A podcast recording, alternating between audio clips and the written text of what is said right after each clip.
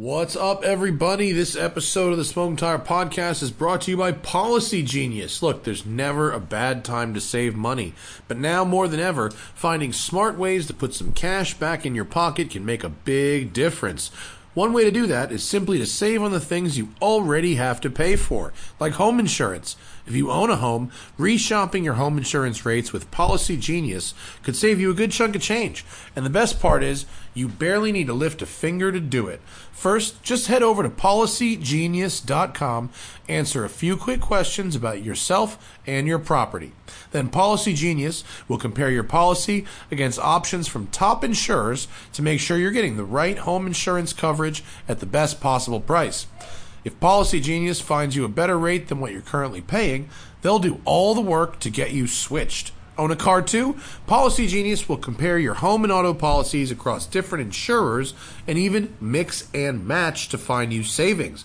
They save their customers an average of $1,127 per year doing just that. So if you'd like to put a little cash back in your pocket right now, see how much you can save by reshopping your home insurance rates at policygenius.com. We're also brought to you by Roman. You know what Roman is? It's for your dick. That's right. Any, that's right. Anyone who's dealt with erectile dysfunction knows how awkward it can be to talk about in person. Luckily, there's a simple, convenient solution to get the treatment you need without leaving the couch. Our friends at Roman have spent years building a digital platform that connects you with a doctor licensed in your state, all from the comfort of your home. Roman makes it convenient to get the treatment you need right from your house. Grab your phone or computer, complete a free online visit, and you'll hear back from a U.S. licensed physician within 24 hours. If the doctor decides the treatment is right for you, your medication can be shipped right to your door with free two day shipping. You get unlimited follow ups with your doctor anytime you've got questions or want to adjust your treatment plan. With Roman, there's no commitments, cancel at any time. So if you're struggling with ED, stay home and go to getroman.com slash tire for a free online visit and two-day shipping. That's getroman.com slash tire for a free online visit and two-day shipping.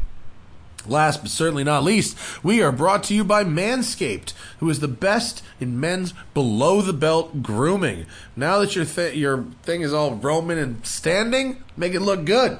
Manscaping offers Manscaped offers precision engine to- engineered tools for your family jewels. It rhymes, folks.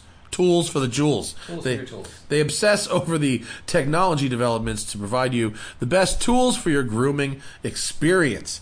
That's why Manscaped has redesigned the electric trimmer. Guys, I look at me. Been through trimmers. I know how this goes. You can really hurt yourself by putting the right the wrong trimmer in the wrong place. I'm serious. You can do this. That's why the team at Manscaped spent 18 months perfecting the greatest ball hair trimmer ever created. They just released the new and improved Lawnmower 3.0. What a phenomenal name for a phenomenal product. The third generation trimmer features a cutting edge ceramic blade to reduce manscaping accidents thanks to Manscaped's advanced skin safe technology. When I tell you this is premium, I mean premium. The battery will last up to 90 minutes, so you take a longer shave. Even if you really relax, really relax, you're talking about like 10 to 15 ball shaves here. The water resistant technology allows you to do it in the shower. How do you not love that, guys? And it's got an LED, LED light which illuminates grooming areas like a pair of HIDs on the car for a closer, more precise trim. Here is the deal 20% off and free shipping with code TIRE at manscaped.com. Your balls will thank you. That's 20% off and free shipping with code TIRE at manscaped.com. Manscaped.com, code TIRE. There it is. On this episode of the podcast, Zach and I are stranded in my living room again. We talk about the Shelby GT500, the John Cooper Works Mini, the Ducati Scrambler I'm riding, uh, and probably some more things that I can't remember right now because of whiskey. It's the Smoking Tire Podcast, Stranded at Matt's House edition. Back in the crib. Yep. House show. House show, Smoking Tire podcast. We were adrift on the sea Is it? Yes. without a home, without a studio yet. Today's Monday. Navigating by GoPro. The fire inspection that was supposed to be two weeks ago is actually tomorrow at 10 a.m. By the time you're listening to this show, the fire inspector will probably have already been there. You'll either be in a great mood or a terrible mood. Yeah, but you won't know on Twitter. I'll take you. I'll keep it off Twitter. Don't worry. um, and uh, and so um, yeah, I was making things uh, ship shape over there earlier, and um, but but we need this one signed thing to have a studio, and we don't have it yet. so It's like getting the wings on the plane. and we're, we're now we're like it's like so, so back to square one. It's like okay, well, do we have to put a blanket down? Okay, we have to do we have to like lower the shade. Like it's like oh we're so shanty, and people have been supportive. They're like we don't care if you're shanty, we just want to hear you talk. And other people I can just tell in their cars are rolling their eyes like ugh, they in the fucking studio yet? This is terrible. I know we're so used to uh, using the good mics, and so I kind of forgot about like sound reverberation off of tabletops and windows and stuff. If we were making echoey. YouTube videos, these would be the good mics. That's true. People are like, wow, labs. Are, That's these true. are the good mics. Talking about YouTube videos. I did just listen to an episode of The Dollop that was clearly recorded over Zoom. And uh,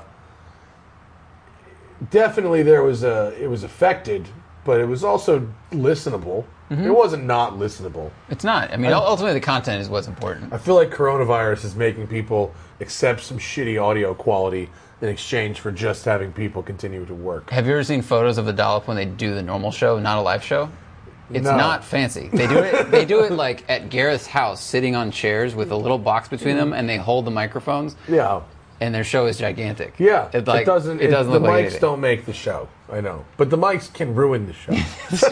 That's very. They can unmake the show. they can make the show terrible. So we're doing our best, people. Uh, the YouTube channel, the Smoking Tire Podcast YouTube channel, is doing well. Fifteen thousand subscribers is good. We were enabled.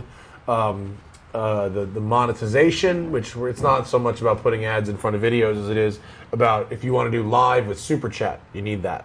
And if we want to load the money gun, we needed more money Yep. Do you have to a make money it gun? rain. Did you did we buy a money gun? You didn't buy a money gun. Is that Once we lost the channel, There I bought a- a money gun immediately.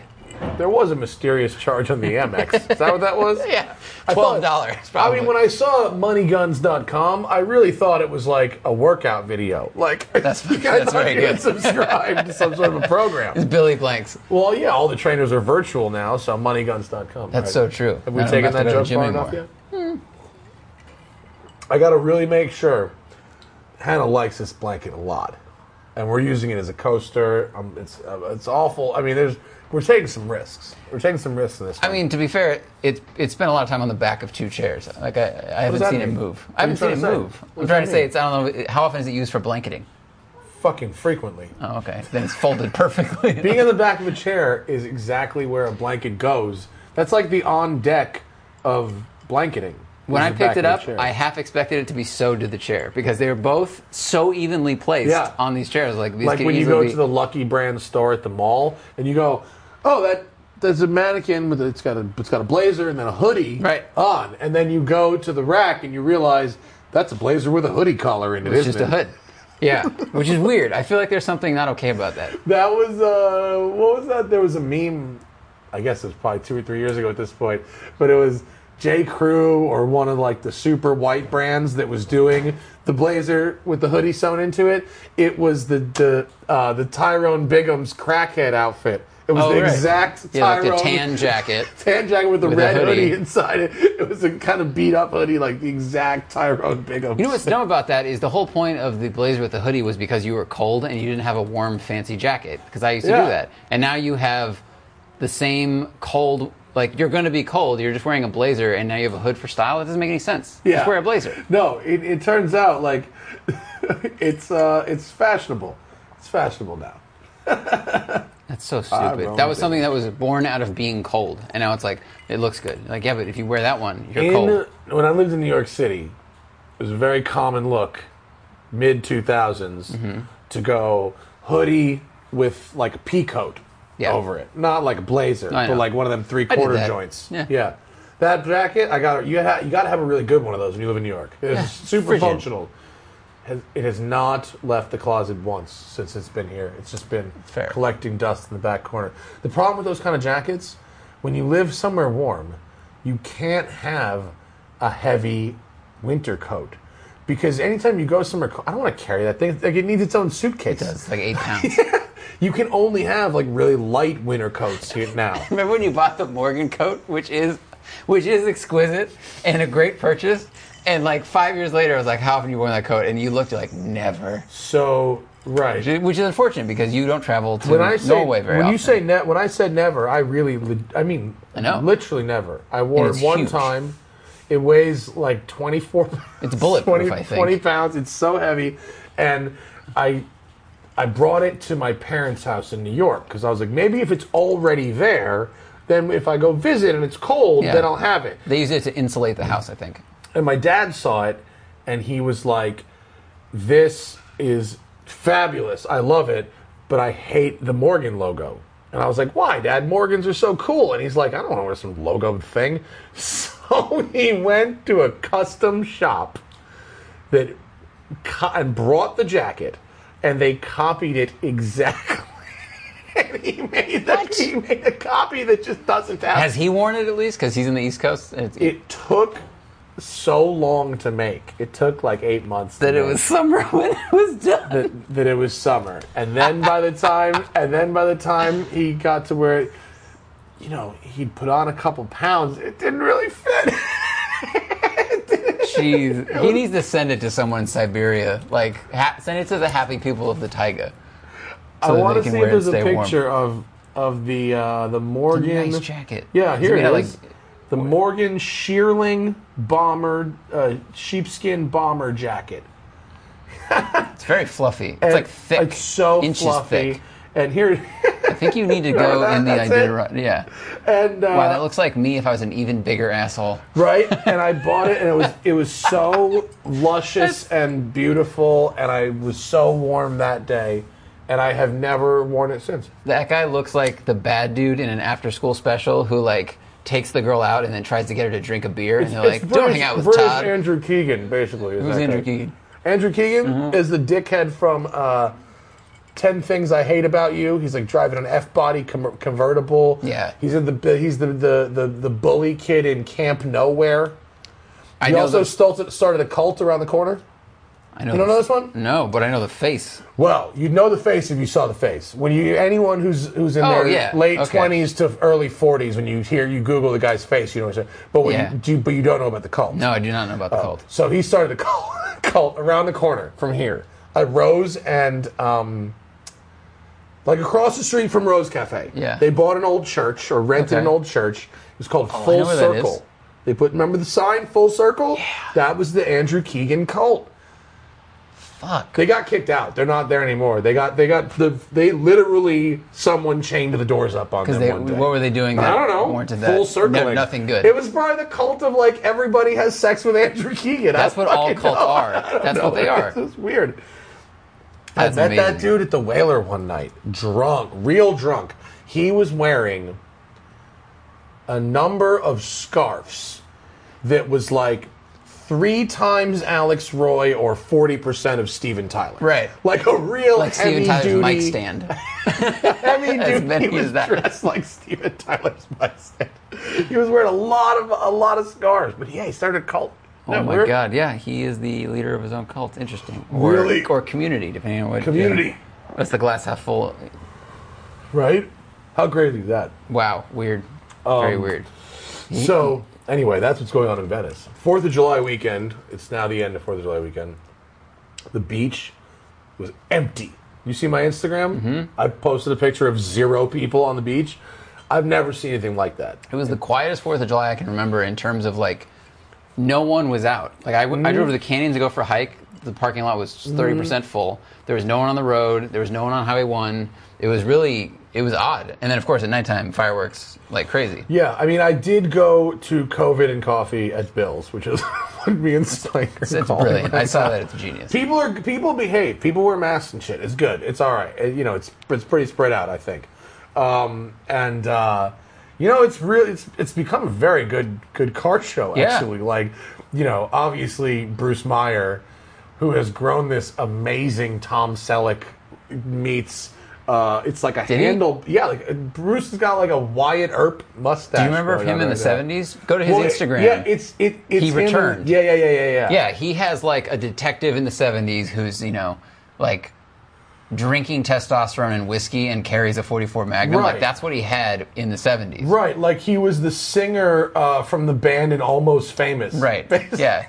He was the, he, he was a Creedence Clearwater roadie. Yes. Yeah, for yes, sure. He sang Dude. Fever Dog.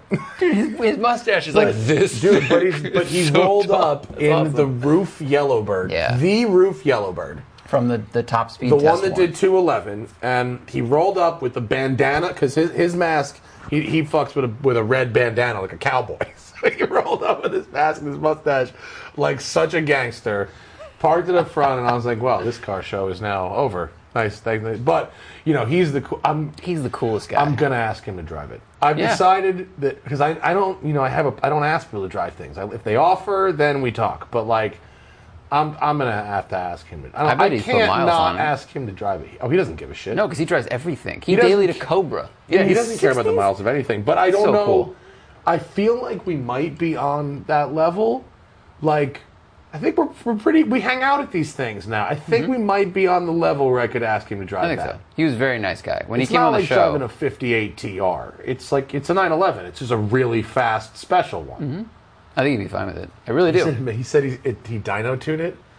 It's making 600. At the fucking wheels? Are you Yeah, he, said serious? it's, he said it's insane. what was it making before it was tuned?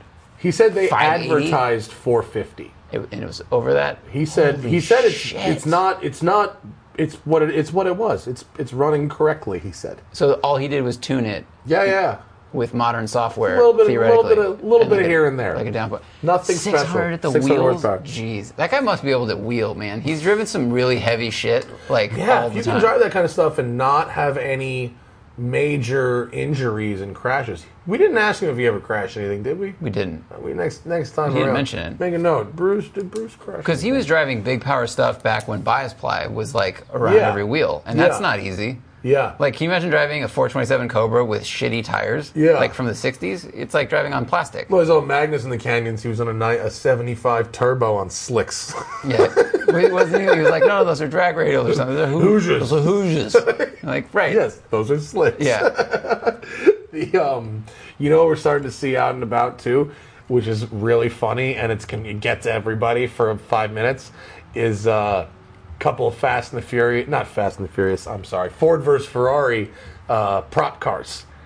Oh, they sold a bunch of those. Couple of these little fakey Porsche 906s and fakey 917s we've seen like running around. Dude, those sold for six figures. Yeah, I'm sure. It was crazy. They're kind of they're hilarious looking.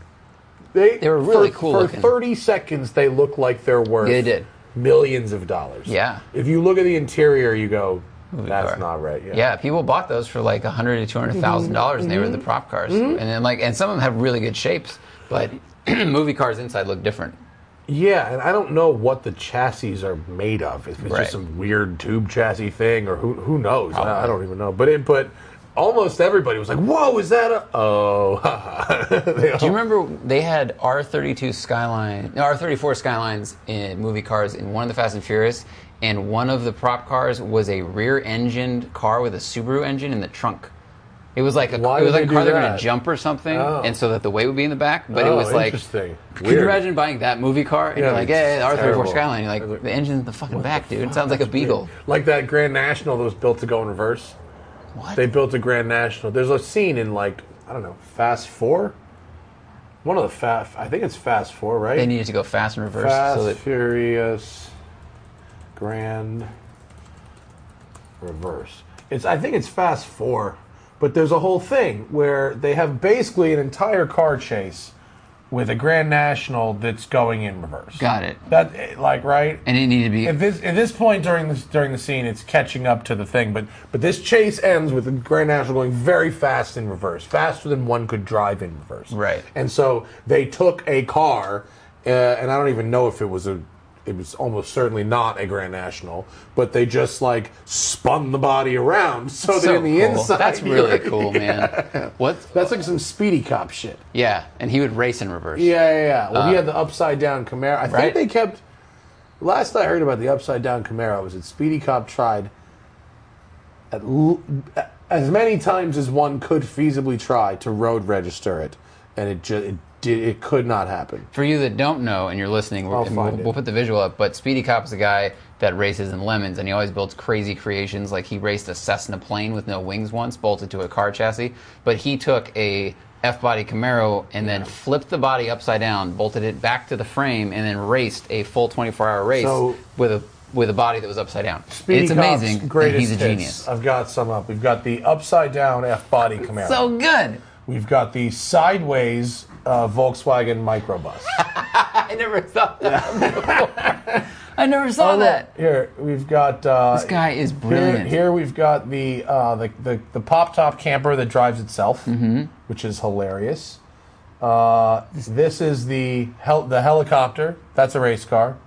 That's a helicopter. Wow. And then of course the Spirit of Lemons, which is a real airplane turned into a car. Was that the is- first one he did? No, the, the I think the upside down Camaro was Okay. first, but the the helicopter and the Spirit of Lemons are both street legal.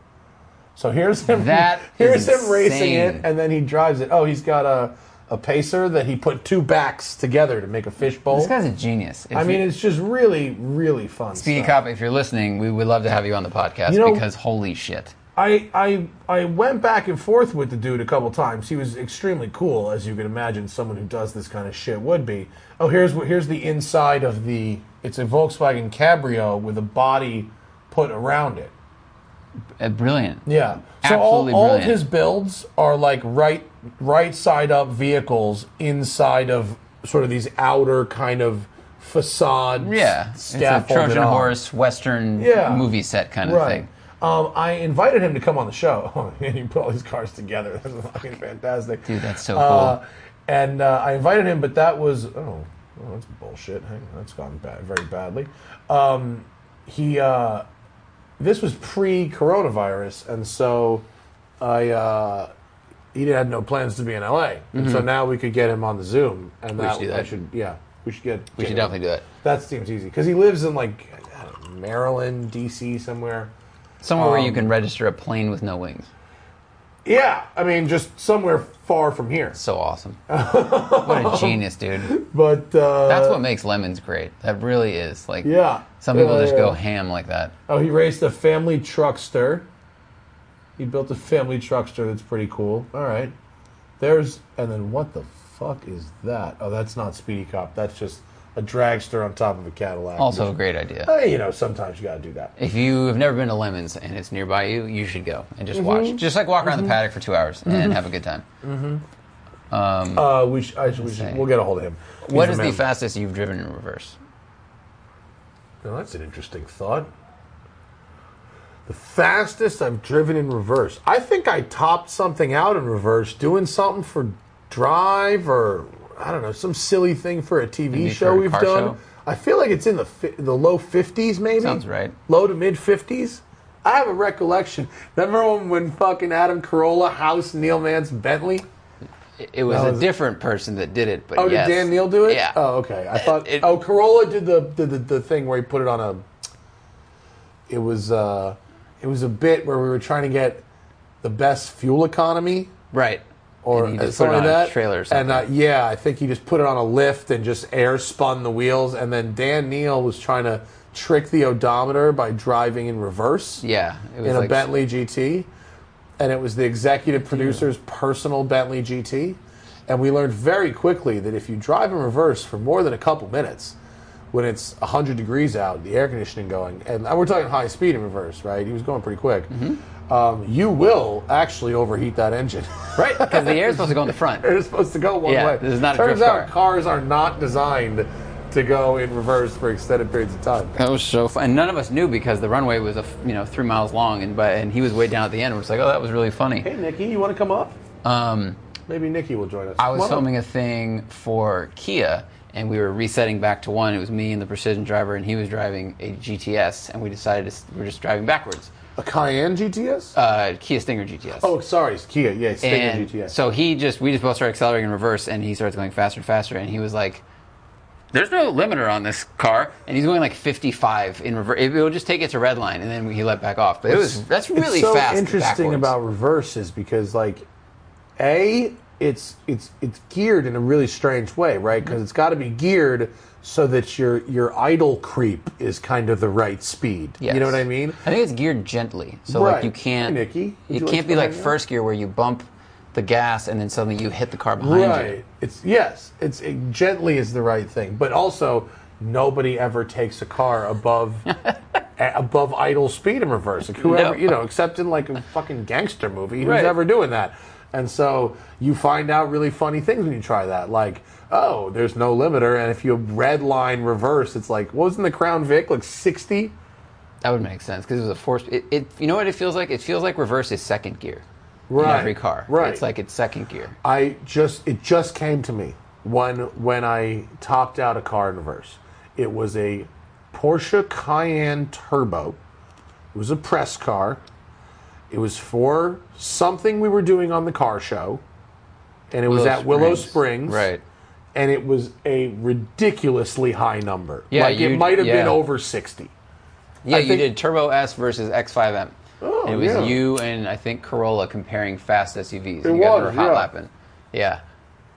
Jeez, that's It was sixty plus. that's so. And it's really you got to be very careful with the Twitchy. wheel, Very twitchy. twitchy. because you know, like a shopping cart, if you move that wheel one Yeah. degree at that speed, like that front's coming around immediately. Yeah. Like Yeah. J turns are not difficult. At, they get easier the higher the speed is. You know, Tanner Foust is like, no, they don't. But yeah, the initiation gets a lot easier. If you're going slow, you need to do like you know the Scandinavian flick in, in reverse. So cars. Hmm. Continuing with cars. Well, I spent a week with a Shelby. Oh yeah. GT500. You spent a week with the first Mini to have over 300 horsepower. Yeah. The hilarious body kit on. Yes, indeed. You want to start there? Sure. Let's start um, on Mini. Let me go back to your profile. Find, find the. Uh, When this motherfucker rolled up to the crib, I was dying. it, it do, I don't. It does not look the wheel. So, so for people that are listening, like it has these spats on it, or like this is the Mini John Cooper Works GP. GP. Yeah, which is the ultimate Mini nerds Mini. it is, and it's to its credit, it has 75 more horsepower than the John Cooper Works regular, which and 94 five more foot pounds of torque, which is like That's a lot. like Does it, it have like intercooler? What's the, what does it have? It's got a, uh more shit? boost, like different internals, uh, different oil cooler, Different like internals? like Oh. you know they just crank everything up a bit. Nice. But that's a huge jump for two little letters. You know, it's not so it's not like a gimmick trim, but And the in previous iterations, the GP didn't have much more power. It didn't. The GP would have like ten more horsepower. Yeah. And it was all about weight reduction and limited, bu- you know, bullshit. which they still do here. They like they stiffen it. It's got stiffer bushings. It has you know rear seat delete, so it has a cross brace instead. It has way more negative camber. I mean, it's it has all those things the old GPs had, but they just crank the power up a ton. It's the same engine you get in the M235i, like super boosted two liter. wait, wait, no, the M230i, M230, Uh, 230. I read 235, which I know they used to be an inline Oh, did they change the name? I think they changed. It's a the name. 235 is a four cylinder now. Yeah, And the oh, you had to get the 40 to be it. yeah, to Oh. get the inline six. Really? Oh, they're getting sneaky. Yes. I didn't know that. It's probably my job to know that. Actually, I There's so many things. Yeah, yeah, to- it's the same one as the Really? M235i Gran Coupe, which is Oh, 300 you know horsepower, what? I'm 332 sorry. torque. I, you know, I just, I, it's, you know why? Because they, the because the two series is the front wheel drive now. Mm-hmm. That's why I. Well, that's 35 brain used to farted. be inline six, 335. Oh, and Used to be all M2 is a rear wheel drive car. And, yeah, so Right. yeah, yeah. If they two named the series cars- is front wheel drive now, people. They they did a bad thing there. If they named the cars Steve, John, Leslie, we would remember these things, but there's just too many. The 235 went from a rear wheel drive car to a front wheel drive Yeah. car. Yeah. Okay. Now I'm on the same page. So yes, it's a boosted two liter transverse. Right. Yeah. Yeah. Yeah. So you have huge power, automatic transmission. I mean, it's it's, got a real big wing. It's real big wing. the wing is not the most ridiculous thing about the aesthetics of this car. It is a huge wing. It looks like an aftermarket thing. Um, it has a little cutout for the antenna, which is very funny because it. Like all the tech in this 2021, but the antenna is still an old school Still wire, going- so it has to have a gap that it goes in. Right. Like you know, it's like a Down G, the it's like middle a of the G wing? string that goes down the middle of the wing. on Oh, No, but I took Oh, a no, photo um, earlier today. We'll show it in the video. Show it in review the of video. car. but the, I mean, the big thing, like, so it's it's fast as hell. Like, it's really fast. It's 300 horsepower, and it's 2,600 pounds. Like, it's fucking quick. Oh yeah, that's It- like our our Fiesta ST back in the day. I think even more power. It's like that. Yeah. So take that, but don't give it the suspension softness you enjoy. And I think the steering, this seems to torque steer in the corners more. Like mid corner, you get on the gas and you feel it tugging. And it's electric steering, I believe. I need to hmm. look that up, but it feels electric, so you're not as connected as you once were. But it still has like the mania to it, so it's a weird thing to drive fast. is it fun? It's fun. It's, ex- fun and exciting, but I a think it feels too serious. No, it's just automatic. It's torque automatic. converter auto. Yeah, which- that's a real problem. It's kind of weird. It's pretty quick, but on downshifts, the gauge, the gauge downshifts before the transmission. You see, this is this is one of these things where one of the problems, you know, when they started talking about so the first I believe the first production car with a digital tach was the Lexus LFA Mm-hmm. because the engine could because a needle couldn't, keep, keep up because it revved so fast. And I went I'm not I try to not be much of a slippery slope conspiracy theorist because like John Oliver says it's like, well, where is it going to end? Somewhere. John that's a that's my favorite thing John Oliver said in the last 6 months. Where is it going to end? Somewhere. It ends somewhere.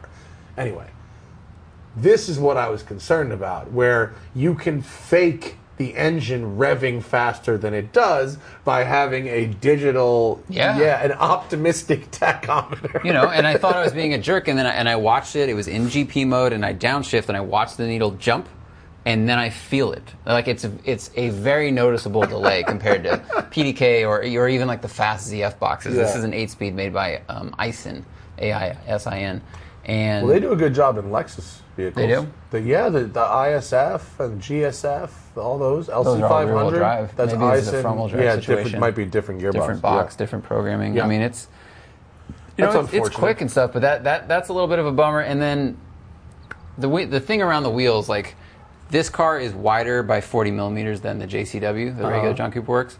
So they they needed fender flares, and they got creative with the fender flares. But to me, it looks like. When you when you pull a TV out of a box and it has the, the styrofoam around it to keep it vertical, like so it doesn't tip over, like I feel like this has packing material around it to keep it in the box. Yeah, it's the, uh, Zack's um, photographs on his Instagram. Let me just get another another picture of it from the Mm-hmm. from forty five degree angle because your pictures are lovely, but they don't do it real justice. Um, JCWGP. It, it at a forty five degree. Okay, here we go. Here at a forty five degree angle, it really it looks like a like a crazy um like Japanese kind of like uh, like super GT, you know, toge battle kind of car. Like it's just, these things are just like sticking off it, Yeah, it's and air goes inside of in between them, and then this one has this funky, strange cutout for the fuel cap. right. like it's uh, like it's really just kind of strange. You know what it's like? It's like um, when people put a wide body kit on their car, but they don't cut the other fenders off underneath them. Mm-hmm. right? Have you seen that with like drift cars and stuff? So it's for it's kind of like that, where there's like this weird vertical skin that goes Cost me around a lot it. of money on don't the. Fox body to do that. To have the real un- to- yeah, to have the to have you know with the Fox body, what was interesting about because I it had the rivets, and the rivets were real rivets, but there was more holding the fe- over fenders on than just those rivets. The rivets were a style choice. Got it. as opposed to the blend. I didn't want the blend. I wanted you to know there was an over fender on it, but to the underneath of that, what it looked like inside, in order to have it a be pretty mostly watertight, Right. uh, and b not have any rub. Um, it took. That's where all of the money went. Oh, 'cause in they had to carve the fenders away They had to then carve fill it all inside, weld it together, fill it. Like that's Got where it. all the money went. It was really, really interesting, I- and it was to avoid this type of look while also having an over fender. It's it's really it's a weird thing. It's Like uh, Hellcat wide body Charger does this very well. Of course. I saw a Well, wide, I saw wide body charge on the street yesterday. I was like, "Yup, looking car." That looks great." because that's traditional over fender. Thi- You know what this is? Your o- over fenders normally look like they're growing from the top down. Mm-hmm. This is from the ground, the bottom up. This is like ivy. So uh, it's like Over fender it's grass. Over, fender grass that is grown from inside the fender, and then it, I mean it goes halfway up the body. It's I, now to their credit, some 13 year old kids let's get a walked by me angle. at the parking lot, and I was and they're like, "Cool car," and I was like, "What do you think of these fenders?" And they're like, "I think that's awesome, man." I was like, "Okay, well." You know that's You can buy I one had, for- I had a similar experience with a car with other cars that I didn't find so so attractive either. The you know I had some kids go completely batshit mm-hmm. over the four cylinder Supra. Now it was yellow and it's new, but that I was driving that car going, man, this thing sucks, and someone's pointing at me going, woo, Okay, how much was that car? How much was that car? Forty three Yeah. dollars. Wow, this is 45. How this much would was be that one way we drove- faster. How much was the more one we fun drove? than that, Sil- than that uh, Supra? Oh yeah, Oh, from but years so ago? a bunch of shit. What year was that? 2012. Uh, For forty five thousand dollars, bro, you're getting a Camaro SS One LE. You're you're you're going really fast. Yes. You're buying you're buying cars that are not just fast in their class. You're buying cars that are like in lightning lap. Very true. you're buying like real cars. Wait, Did we do that in 2012 Granted, I haven't 13? driven this thing yet. I, ha- I haven't been out in this JCW. It's it's been with Zack the whole time. So I do think the front end finally looks like the Chinese knockoff of the first gen one. they, they finally Uh, reached the Chinese. It doesn't. It's not the right shape. The front, the Oh, the, the regular Mini Cooper now has the same size front Mm-hmm. as the first gen Countryman. Yeah. You can get this engine in the new Countryman also if you want four wheel drive. Guilty pleasure. Remember we had the that Countryman in Spring Island Yeah. at, my, at my parents' place. It was pretty rad. Yeah, it's fun. It was. I, I don't hate. I don't have hate for the Countryman actually. No, no. But I do have hate for the two door Mini becoming the size of the Countryman. Like I miss the R53 sized Mini. We had so this, right? Much. Yeah. So this is the 2013. God, 2013. even that one. Look at the look how much better the front end is on that 2013. Oh my God. It's a little better. I think I think the new one from the front, the co- and the color this comes in is great, which is awesome because you can only get it in one color. The front with the red accents uh, look pretty good. How much this the 2013? Uh, 39 grand. So 39 and this is 45. Yeah, which really isn't The that that big a first gen one, the the 06, which in my opinion was the best one and is will probably be the most collectible.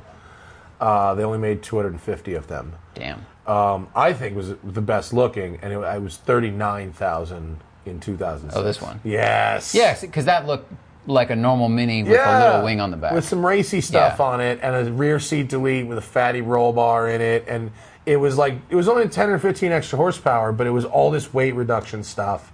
It was cool. Mm-hmm. And I modeled my personal JCW Mini, which was not a GP. After that, I got the GP wing. I did the rear seat delete with the with the strut bar.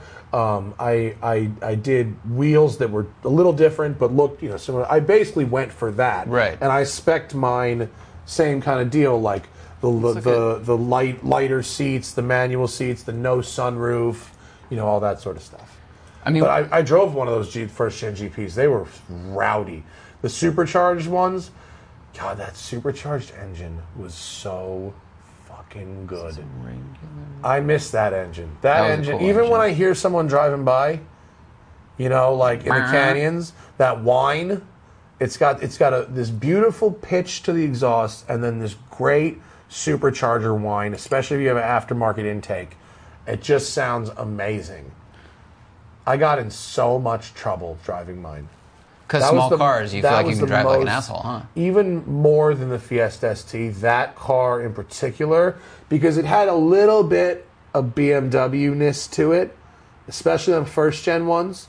A little bit of Mm-hmm. BMW ness to it, a little German, little German engineering, but then this and this, you know, and just really made you want to drive like a complete piece of shit. It was really, really fun. Because if it's a cool sound, you want to hear it, and you only hear it by winding it out. Yeah. And when the car is small, you're really nimble, and you can scoop between cars, and you know you kind of feel invincible. And I put a Sport Cat in it, which uh, I don't know if it passed emissions or not. I was living in Connecticut at the time, and they didn't have a, they don't have emissions for new cars, so I never had to I never had to sniff it or anything.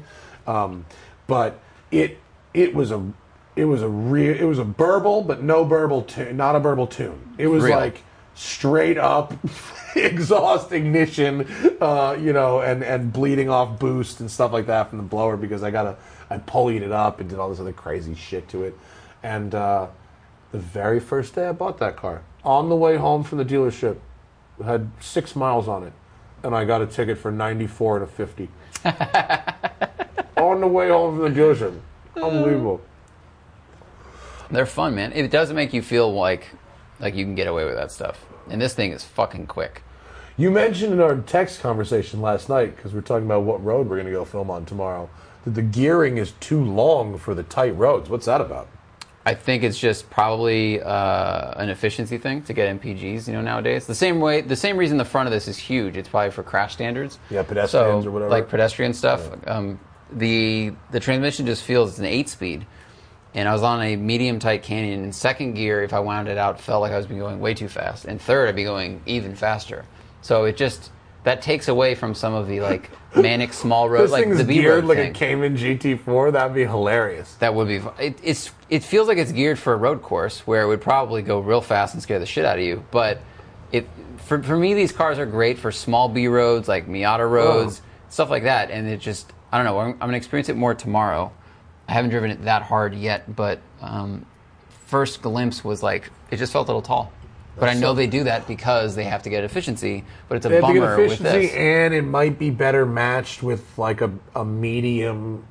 You know, cars that have this that early turbo shove, and then a fat mid range, and then it dies up top. Mm-hmm. Where they don't say this, but you're really does you're really supposed to be short shifting at like the high fives, that kind of stuff. Yeah. Sometimes those benefit like long gearing benefits that like the long gearing everybody complains about in Cayman GT4 works absolutely brilliantly in the 911 Carrera S. It's the same.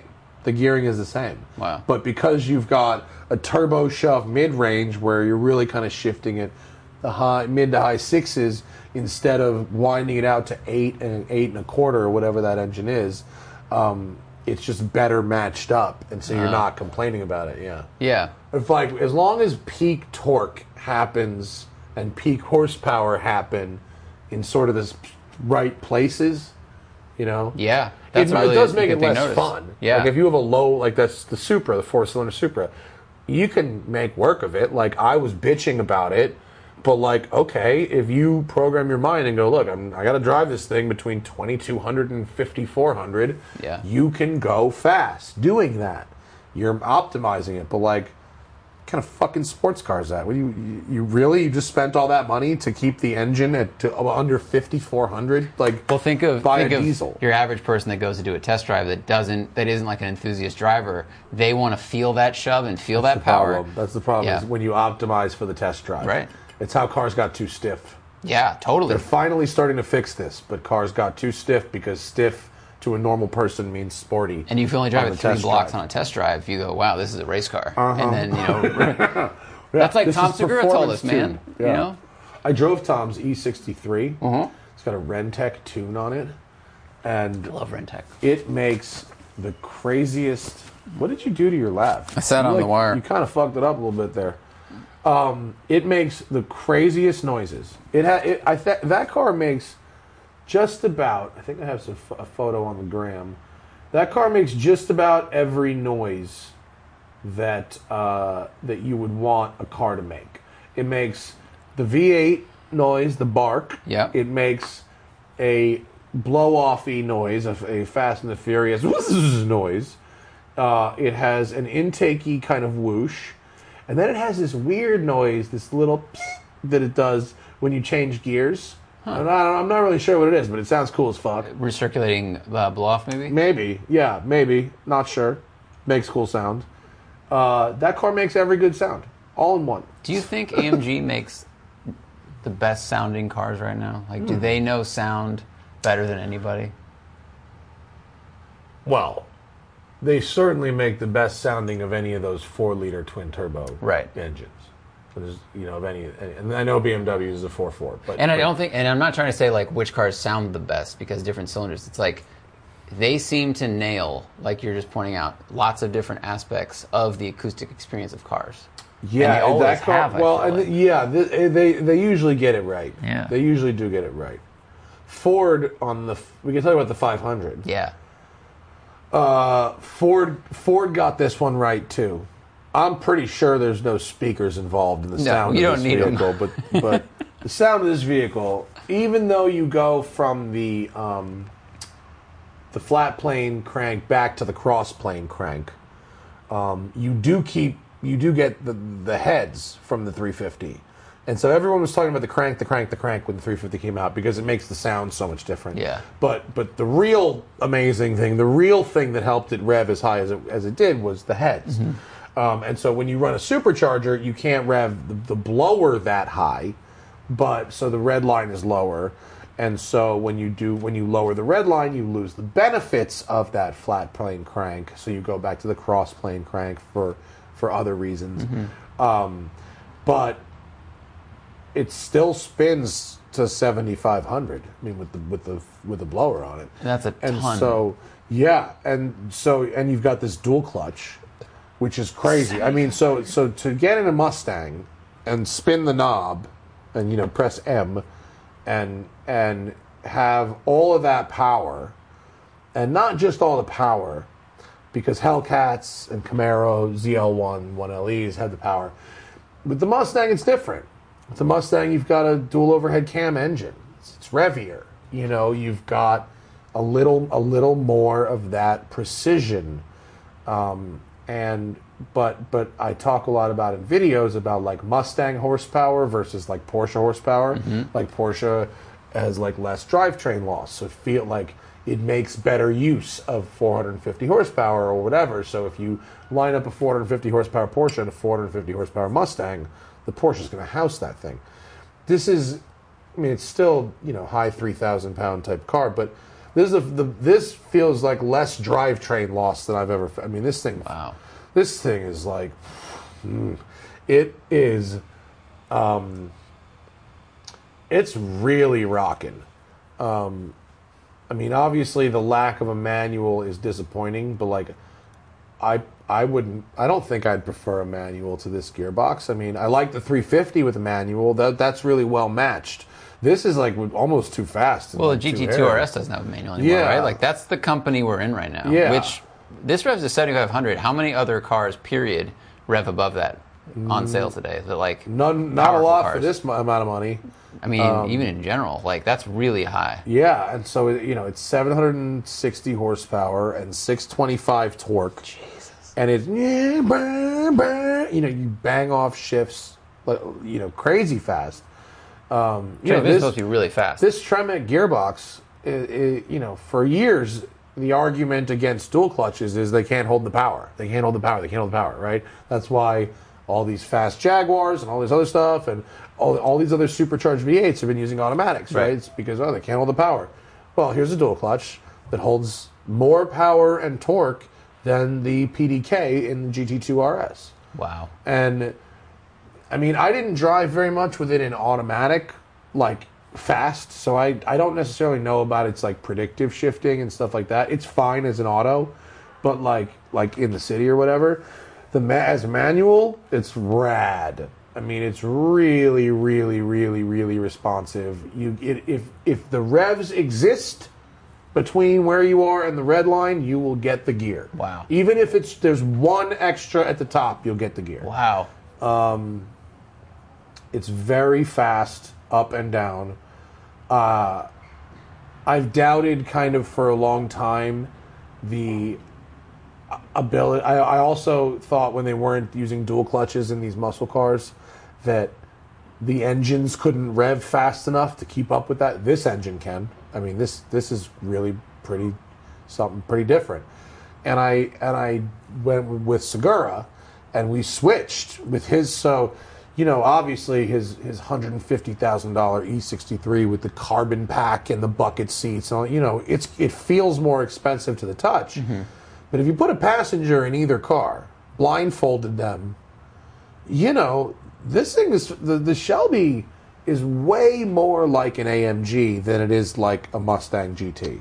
Wow. I mean, it the gearbox completely changes the game because now, you know, now we're at the kind of sensations, you know, because it's not just power; it's power with eh, you know precision. power Yeah. associated with the kind of precision that I really associate with much more expensive metal. Well, because AMGs are like they are the it's where it's where muscle cars meet Porsche to Mm-hmm. me, right? And so now you have that, only it's just coming from Ford. It's yeah, I mean, if you know the stuff you touch is still Mustang, right? It's still you know the seats were Sorry, driving fantastic. experience, yeah, though, yeah, yeah. driving experience. So, and you know, it's there wasn't. You know, the, the thing about the Mustang, all of the Mustangs are, if you look at a car like the, the Cayman GT4 or the BMW M2 or um, um, uh, let's just use those examples. Ford It- Windstar. It, feel- Ford Windstar. it feels like you took a chassis and a powertrain and, a, and a, an interior, and then you kind of sucked the body around it as tight as it'll go. Mm-hmm. It's very taut, so taut that like the wheels bulge out. You know what I mean? Right. Short overhangs, that kind of stuff. Yeah. Yeah. Mustangs feel like you took that M2 and shoved a pump in it and went thump, thump, thump, thump, thump, and filled it full of air. It feels like in between the wheels and the and all these and all this stuff, there's air, and it could be tighter around it. You know what I mean? Mm-hmm. Yeah. And so that's where the Mustanginess comes from, right? S- seats, Recaro, fantastic. Steering wheel, you know, going back to back with an AMG, the steering wheel's basically the same. They use this suede covered, you know, aluminum, all this stuff. Like that's nice, you know, and it's a Mustang, so it's totally functional, daily driver, like smooth. It rides nice, you know, adjustable suspension. Doesn't ride too stiff. Like, Nah, actually, it's good. It was fine. Normal mode, fine. Yeah, no, com- no. I mean, it's firm, given the performance, but it's not. It's not horrible. Not abusive. Um, the only thing mine didn't have the carbon fiber wheels. That's optional. Okay. 18 G's. Uh, having driven the 350R makes a big difference. It's a, so much unsprung weight, so much rotational weight. I I might have to beg Jason for down the road to try one with the carbon wheels just to see. Mm-hmm. But even without it, bro, wow. mobbing. So I mean, so you- you're go- you're going so fast. It's it's.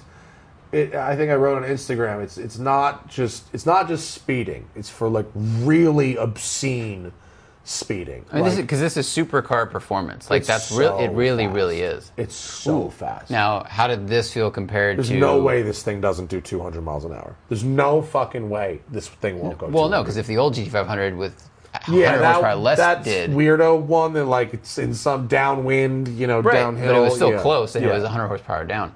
Uh, this or or ZR1, how do those feel? Well, the ZR1, what's amazing about it is when you're just kind of chilling up to five, six, seven tenths, it feels pretty normal and fine and good, right? You get it with a stick and it's cool and it's a Corvette. It just goes like pretty pretty fast, right? When you really start to go and you're like threshold breaking and man, you know, really going fast, it's a lot to be driving with one hand. You know, you Yeah. really you really when you're going that fast like I realize there's some people that are either so skilled or so macho that they're going, Matt, you're fucking bitch. But like, this is how I see it. I can't keep up with one hand on the wheel with a 750 horsepower car. So I think Ford's product positioning here is good. Like, like, oh, you said this versus the ZR1. Do you, do you feel like one is more usable, like usable around town? Which one the feels more ZR1 motorsporty? is just as much a regular Corvette as this is a regular Mustang when you need it to be.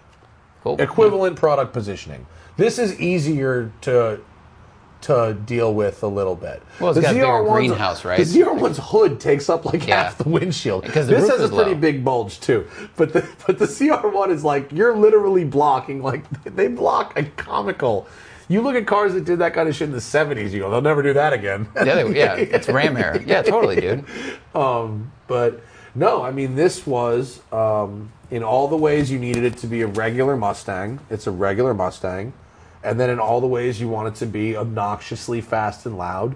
It's obnoxiously fast and loud. It's very very fun to drive. I mean, there's no, I have no qualms with this thing dynamically. I mean, it's as good as any as this platform could possibly be Wow. you know um, I mean, there's I'm sure there's a little couple little nitpicks in the video, but like fundamentally, this thing is just Does it's it- just bananas. It's so crazy. Does it handle? Does it feel basically, you know, blindfold on like the GT350, but with more power, or have they changed other things about it? Uh, yeah, yeah. No, it's definitely a cause. It's it's it's it feels every bit as manageable and predictable and drivable as the 350, but it's it's so much power. I think their their product positioning is good. It's like it's like the GT2 or, or maybe like the Turbo S or something like that. Mm-hmm. Whereas you know your 350 is your 911 GT3, and and those cars are really well paired for the gearboxes they come with.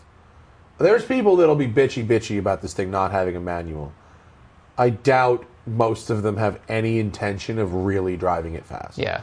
And if you Or went buying out and one, tried really. to drive it really fast, I think you'd have a hard time. I mean, it, it, to like you know, to a point, it would be fine. This is To a point, it's 300 fine. more horsepower than IMSA cars have. Like this is people. I know there are people that have. Let's see.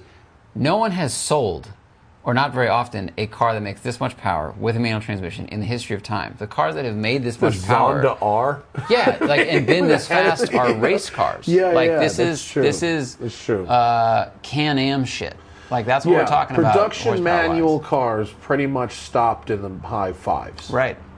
Yeah. you know and i mean it would be what what was i watching i was watching oh i was watching shift talkers at you know glucker's show on motor trend and someone asked like uh, what's the best car for burnouts and someone said you know hellcat and then, and then i think was it you maybe you were like it should be a manual transmission instead it's like at Yeah. a certain point when there's so much power it doesn't really matter but the only reason that you could possibly want this car for as a, with a manual is like if you are either a former Can-Am driver, and then hats off to you, or you want to be able to.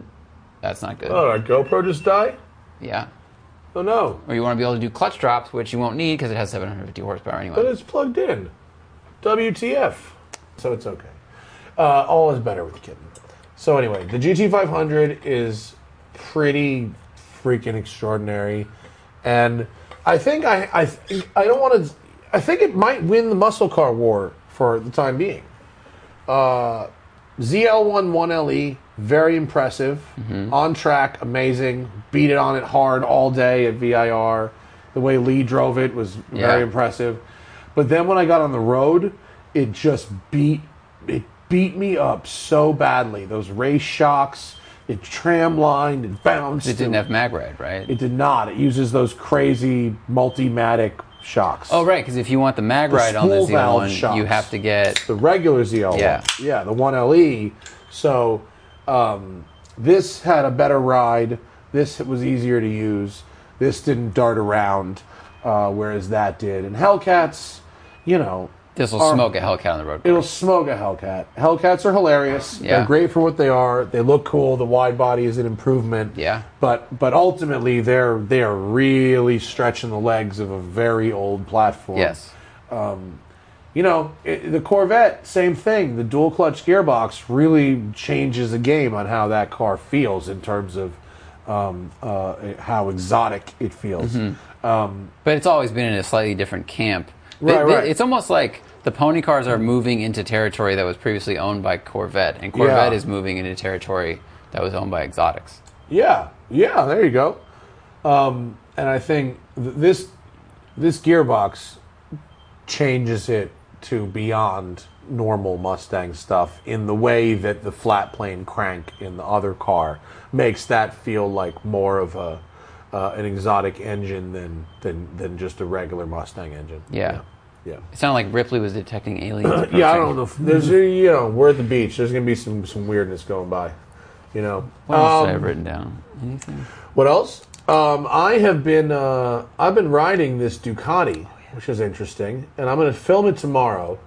It's the uh, oh, that's not a great picture.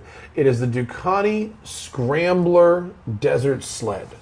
So the Scrambler, I thought it was the cheapest Ducati. It's actually not the cheapest Ducati. The the smallest engined uh, monsters, the Monster like 740 whatever, and um, the cheapest um, the cheapest Motard are actually cheaper than this thing. Oh, okay. Uh, this thing's like twelve thousand bucks, which Ducati's um, you know, you you can get into a very fast motorcycle for a relatively small amount of money. Um, but I was always was there a fin under there? Or was that you? There's That's a me. cat under there. the uh, uh, Ducatis have always been surprised at how affordable the entry level models are. Like the monsters start at like nine thousand bucks. Get you started. Yeah. Yeah. Uh, this thing is about 12. And so there's four versions of the Scrambler. Uh, the Icon, which I rode last year, and that's just sort of a traditional kind of upright motorcycle. It's nice. Uh, there's the Full Throttle, which is the flat track style. Okay. The Cafe Racer, which is that style, and then the Desert Sled, which is this. So this this is sort of takes after the style of uh, 60s and 70s Southern California uh, bikes. It's basically the Safari 911 of motorcycles. It's like an old school dirt bike. It's well, Right. it's like this style. It's like it's not a dirt bike in term. It's it's it's a multi-use bike, like street and tar- and dirt. But it's in the 60s and 70s. It was a style where they would take a like a Honda CB500 or something like that, and sort of raise it, stretch it a little bit, knobbies, and put a skid pan on it.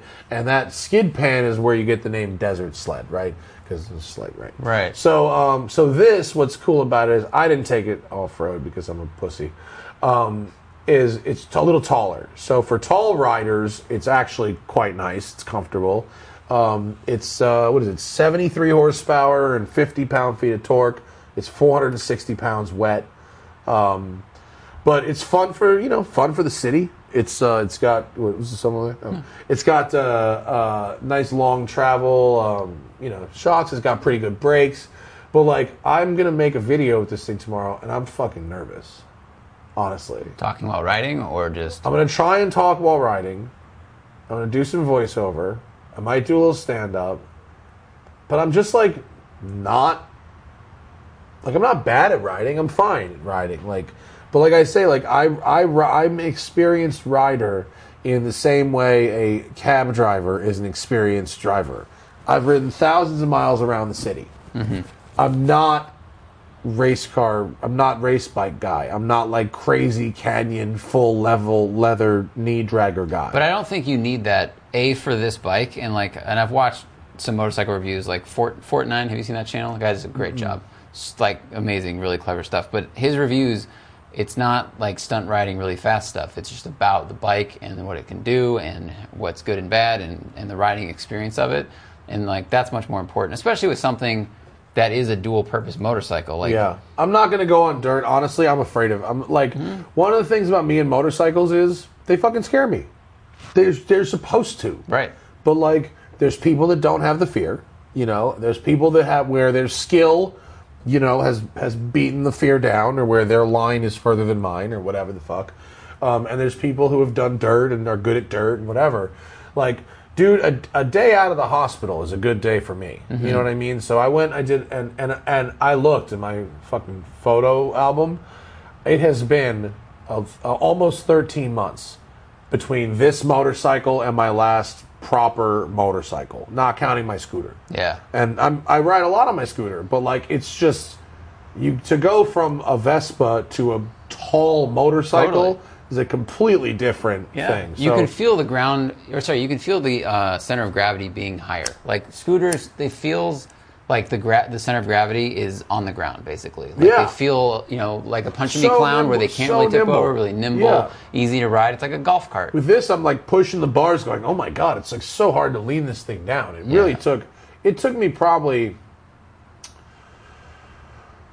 seventy or eighty real miles of riding, not you know to to be comfortable on this thing. And it's not a hard bike to ride. Timmy took it for a ride; he was comfortable in two seconds. Yeah.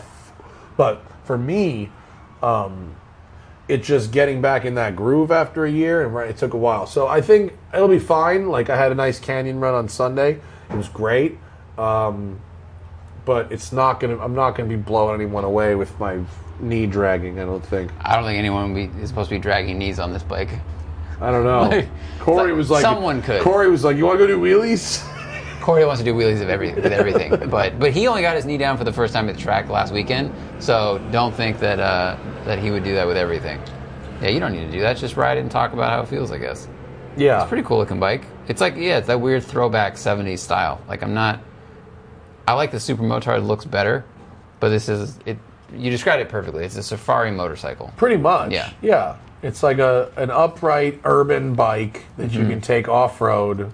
It's got the same kind of styling cues like my Safari 911 has. It's got like these guards on uh, on the for- front forks, like these mud guardy kind of Yeah. things. Skid plates, a blacked out exhaust. It's, It's probably neat. stiff, more stiffly sprung than a dirt bike, but it's softer than a street bike. So Yeah. it's like that nice uh, riding. Kind Yeah, of, so if it's you like hit Grand speed bumps Touring-ish. and stuff, and it's cool. But you know, it's with the power it's got and the fact that there's no windshield of any kind, it's really good up to about 80. Yeah. At, at 80, you are hanging on for dear life. You know, unless if you if you tuck on it, like okay, but like if you're upright and trying to ride at 80, you're like hanging on and like you know? Yeah, it's like standing in a hurricane, holding onto a, holding onto a playground. so no, you don't do that. You go inside. Yeah, but I, I really I really enjoyed my ride with it on uh, on Saturday morning. It was it was great fun, and uh, I think I think the video will be okay. It's just not going to be, um, you know, a, a, a, a, it's not going to be like a impressive display of Well, I think you're you're used to driving fast in videos because you're Yeah. good at that and you're good at talking while doing it, and so you just just remove that expectation from your brain of yourself. You know, you don't have to do that. yeah, This is. I'm looking at the scrambler. This is more like the, the, flat track one. one. That's yeah. the flat track one. I and it's a very good looking bike in this It kind is. of trim. They all have different kind of exhausts, different wheel Yeah. designs, but it's they're all the same engine. I'm driving. Uh, I'm dri- riding the 1100 in August. This is a- 11? yeah, this is an 800. So the 1100 has like, I think it's. More power, baby. I think it's like 120 horsepower. It's got more. That's a lot. And they were like, "Would you like to a get on lot. the Street Fighter V4? It's 200 horsepower." I was like, "No, Yeah. actually, I no, I actually don't. So fast. I don't want to at all." I was talking to someone. They said that I think that was that bike where the power though is like, like they hit that number in the top 200 Mm-hmm. RPM, but the rest of it feels like a little more manageable. That's possible. So it's definitely it's possible. still a fuck ton. I mean, Yeah. that's what Honda Civic Si horsepower. yeah, it's just it's just crazy. That's really it's just crazy. too much. It's just I mean I I am sure there's a way to work yourself up to that, but I don't really have a desire to. No, yeah. I don't really enjoy going fast enough to scare myself on a motorcycle. I know there's people who do enjoy that, but I I don't. I what think about I can Panigale? have Put you on one of these things? nah. Nah. I could I could no, I would be I'd be hurt in 2 seconds. But I really like the feeling of being on a motorcycle like between 30 and 65. Mm-hmm. That's great. I'm really happy in that that zone. It is a very unique feeling. Like the whole, you're out, you can smell the environment around you. You feel like you are, you feel like you're doing something by yourself, even though you are being propelled by a machine. Whereas in a car, I feel like you're you're almost along for the like you're piloting the car, but it's only you're only doing it because engineers built this thing around you, and you're like part of the. you're, in not- this pod. You're transferring your weight. Yeah, yeah. I mean, you really are. and there's no you're there's less risk with a car and i think the risk has something to do with a motorcycle like it's it's you are exposed and and doing this activity with that exposure and you can really only be doing that activity. I mean, I know there's people who ride with Bluetooth headsets and whatnot, but I don't intentionally, Mm-hmm. and I I don't want distractions. I I want to be doing. It's part Yeah. of the, that's part of what I really like about it. It's like phone off. You know, this is this is the activity. Totally. now. yeah, you can't check your phone. There's Yeah. a apparently there's an off-road riding school out by Pahrump. Like you can Yeah. do like learn to trail ride safely. If you could guarantee I wouldn't fall Can't do over, that. that's the problem. because that's I on really you. just like walking a lot and, and having the ability to walk. Yeah, that's And fair. I, I my I'm, I've already rolled too many dice in my stupid back. I don't care Yeah. that there's going to be people that are going to find all kind of notes to write me about why I should do this and that. I don't want to. I mean, Doing exactly the, amount of Yeah. motorcycling that I want to be doing is the amount that because it's a very risky thing. Like, Yeah. At any speed, it can Yeah. get you can get really I hurt. ride terrified all the time. It's a good I'm way to do it. constantly terrified. Yeah. Yeah. I still want to like I want to do trail riding at some point. It I, seems but I have fun. zero interest in street stuff. It looks so cool on videos. And like I don't see why I couldn't ride some basic trails. Mm-hmm. Maybe like if I did a little mountain biking. Hello, wife. maybe if I did a little mountain biking, you know, and got that under me or something, I could get down with it. But like, it I just would definitely start there because yeah, I think a lot of that applies. It just seems like a real good way to fuck myself up. I thought I'd be good at, at dirt biking the few times I did it because I'd done a lot of mountain biking, and then the first time I was trying to climb a hill and the bike slowed down, and I couldn't just like move it how I wanted. I was like, "What's happening?" Yeah. It's like a lot right now, so you better pay the fuck attention. and then it, you know it tipped over, and I stalled the thing out, and I was like, "I don't know what I'm doing." Yeah. it, it's it's suddenly very heavy when it's not going your way. Yeah. That's kind of what it was. Yeah. Like, oh, this weighs 400 pounds. Yeah. shit. it looks so cool when other people do it. It but does. I, I I know what that first little bit of learning curve is, and I don't want to fuck myself up getting through it. Do you know who Bradley Slums is? Have you seen? No, who's that? Bradley Slums is a motocross rider, sort of. Uh-huh. Uh, he has invented a new activity. Uh, Uh-huh. It's base jumping off a motorcycle, Oh, and the motorcycle has its own parachute, also. why? Yeah, because I can imagine this would get very expensive. right. So he did, this is him going off a sand dune that's like hundreds of feet tall. Yeah, I've seen And then this. pulls the chute. I've seen this video. So is the is the bike then on like a string Yeah. that like deploys when That your deploys the deploys? chute. Yeah. That's hilarious. So he's really. I was watching him. He went to a hill climb and he like did a demo where he rode off the top of the hill on a jump and then pulled the chute like in South Dakota. Yeah. And everyone at the bottom was like, "Oh my god!" And then he so rode awesome. up the hill on a bike he'd never ridden, and it was like one of those hill climb bikes that has a like a snowmobile engine, Yeah. super fast. And he rode all the way to the top perfectly. It's like that's how good you have to be. yeah. So, to your point, like people make it look easy. The guy that makes it look easy is so good. He started jumping off of the cliffs and pulling a chute. Like that's how good you have to be to go up No, the hill. Yeah, I'm not beating myself up over it, but most people that I just feel weird. Like I feel like, you know, I feel like I'm kind of qualified to talk about cars, and I'm, I'm less Mm-hmm. qualified to talk about bikes. Like I researched it. I've ridden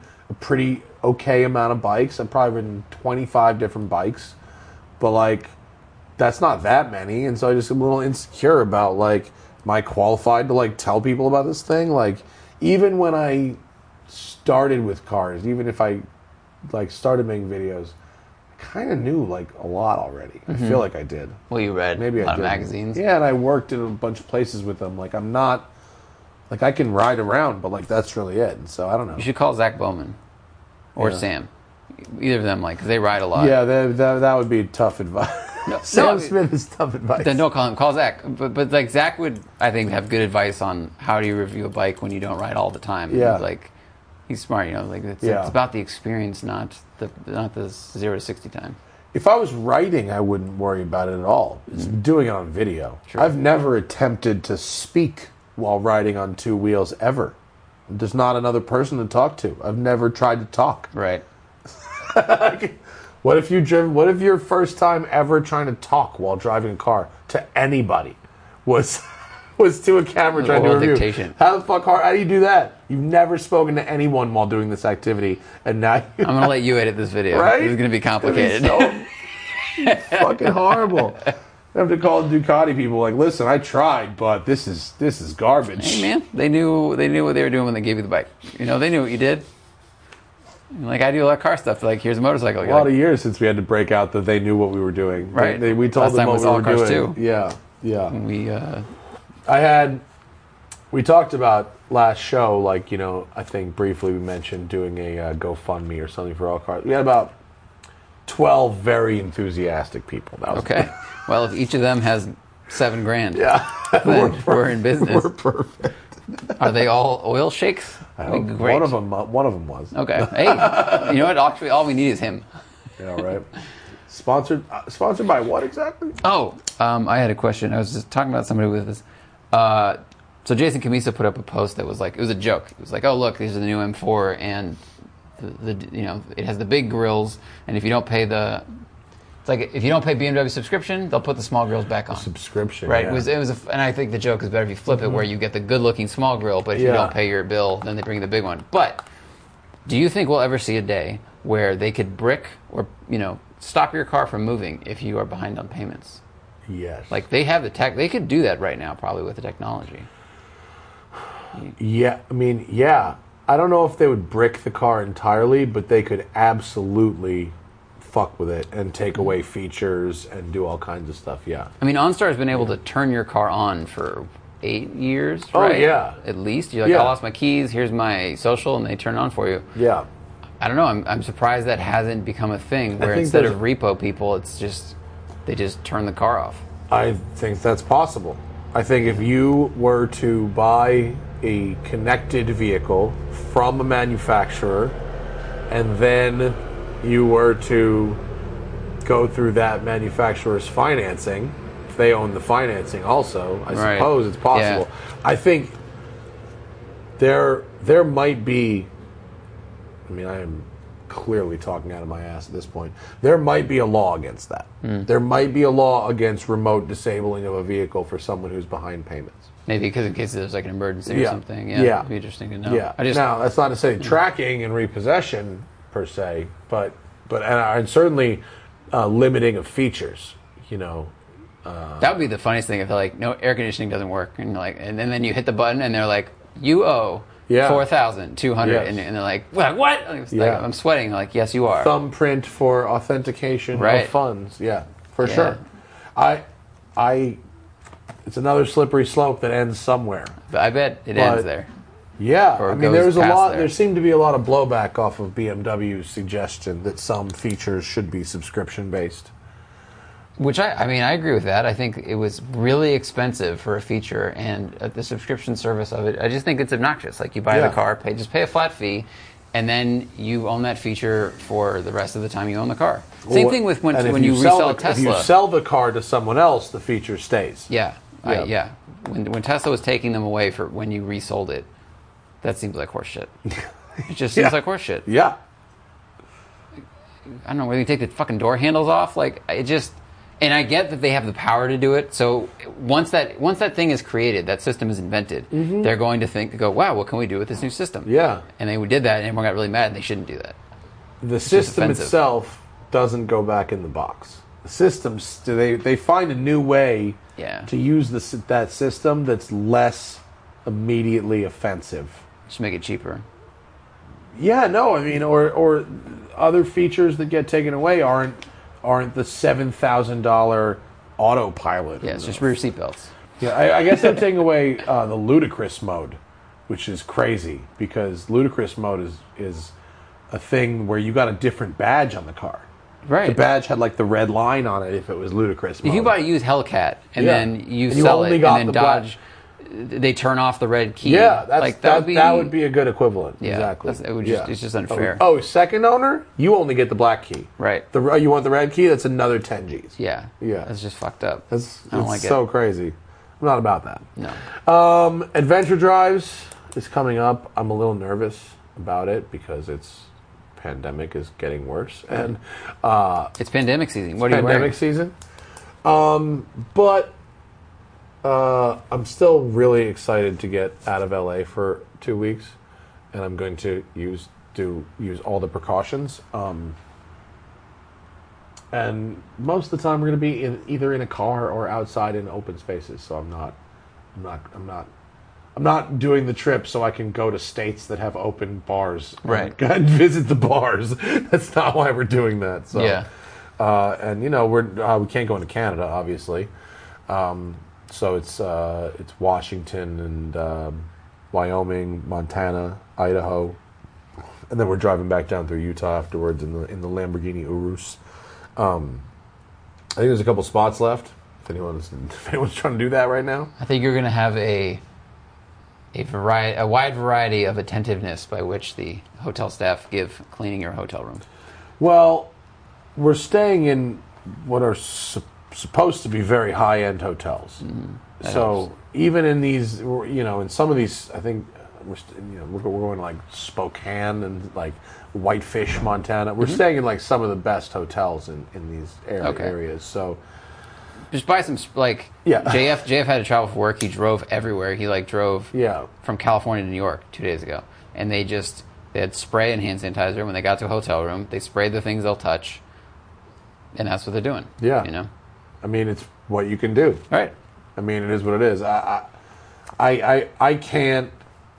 You know, I'm not visiting old people or children. I'm not going to bars. I'm not going to restaurants. But I can't, I can't, I can't, I can't do another. Especially because West Side's going to open like pretty Yeah. soon, and I won't be able to go anywhere for a little while. I, I got, I got, I got to go go somewhere for a little bit. So road trip to outdoor beautiful areas um, with my wife in a car with a lot of sanitizer and masks. You know, I'm gonna go. I'm going backpacking in two weeks, and I'm Yeah, gonna find out if, if squirrels have coronavirus because Yeah. that's what I'll be near. camping is a good thing to do. Yeah. But I hear RV sales are like through the roof. I right bet. Now. Everybody Yeah. wants an RV right now. It's genius. RV, the RV people have been waiting for this, not intentionally, but like every time I drive by, you know those huge lots you drive by, and there's 4,800 RVs, and it's like sale forever. Because the depreciation is insane on Yeah. this like plastic shed on wheels. Yeah. And now they're like, finally. But now it's the high end ones. Now it's like the ones that go Oh, expansion. Yeah. Yeah. Marble floors, all that That's crazy. Yeah. It's insane when you look at the really high end stuff, what it looks like inside. Yeah. The race trailer. Yeah. And those people show up and like take up two spots. Like, ooh. The gentleman drivers always have the best trailers. yeah. Um, I'm going to call that a show. Good show. Uh, tomorrow, well, tomorrow, there's, yeah, tomorrow for us, Thursday for you guys listening, Lana Scherr uh, of Everywhere. She writes for everybody and does everything. Um, she's going to be joining us over Zoom. Yes. Yeah. All right. And um, we're going to go film those things in the morning, so we might have more to talk about about that. Uh, thank you for joining us. Subscribe to our video channel, the Smoking Tire Podcast. Um, that's about Subscribe, it. watch for new shirts on blipshift.com slash TST. Hmm. Um, make sure you hit the alarm bell on both those subscriptions so you actually get notified when a new video comes up because YouTube subscription button is just for show, apparently. use the subscription button to show something Interest. for advertisers, and then you have to actually hit the alarm bell to know when we put things up. It's a two keys for the nuclear It's weird. code. It's the red key and the black key. It doesn't make sense. All right, that's Yeah. it. We're powered by Shout Engine. Get your own podcast at shoutengine.com. It's easy. All you need is a microphone. Clearly, as we demonstrate, literally all you need is a microphone, a connection to the internet, and ideally something to say. Bye.